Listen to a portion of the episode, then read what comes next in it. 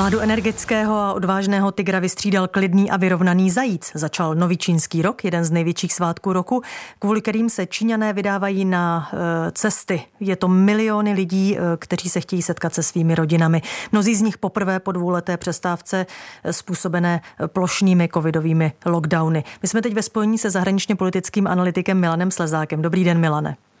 Dobrý den. Musíme si nejdřív říct, co vlastně znamená ten vodní zajíc, se kterým je spojovaný rok 2023. Jaký je to symbol? No pokud jde o vlastnosti čínského zajíce, tak ty si o některých mluvila. Já bych snad přidal jenom spolehlivost a věrnost. To, že Číňané věří, že eh, zajíc se nedere vpřed pomocí nějakých ostrých loktů, v tomto případě spíše ostrých běháků. Říká se hezky o zajícovi, že se sice rád pase, ale že z té své pastvy nikoho neodhání. Jinými slovy, je to stělestění tolerance, tedy něčeho, co bychom zoufale potřebovali v České republice právě teď. Na druhou stranu, ten vodní zajíc je kombinace, která je nejhorší ze všech možných kombinací prvků a zajíce. Ten vodní zajíc totiž má někdy sklony k tomu, co bych označil za obmyslného vykuka. Jak moc tomu znamení opravdu dnešní Číňané e, přizpůsobují svá rozhodnutí? Jde jen o symbol, nebo to má opravdu i praktický význam stále v Číně? No, no samozřejmě čínská společnost se dynamicky mění právě tak jako česká. Ale ta síla tradice je stále silná, to znamená, i ti mladí lidé se nechají mnohdy ovlivnit představami e, svých rodičů a tím, co zažili v mládí.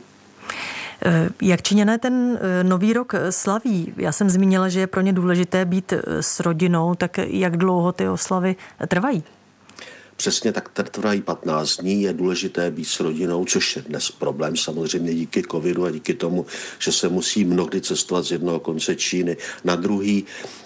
Hodně velkou úlohu hraje třeba červená barva nebo pyrotechnika, jí se opulentně a přitom se hodně také využívá, to už jsem vlastně ale říkal, pyrotechnika.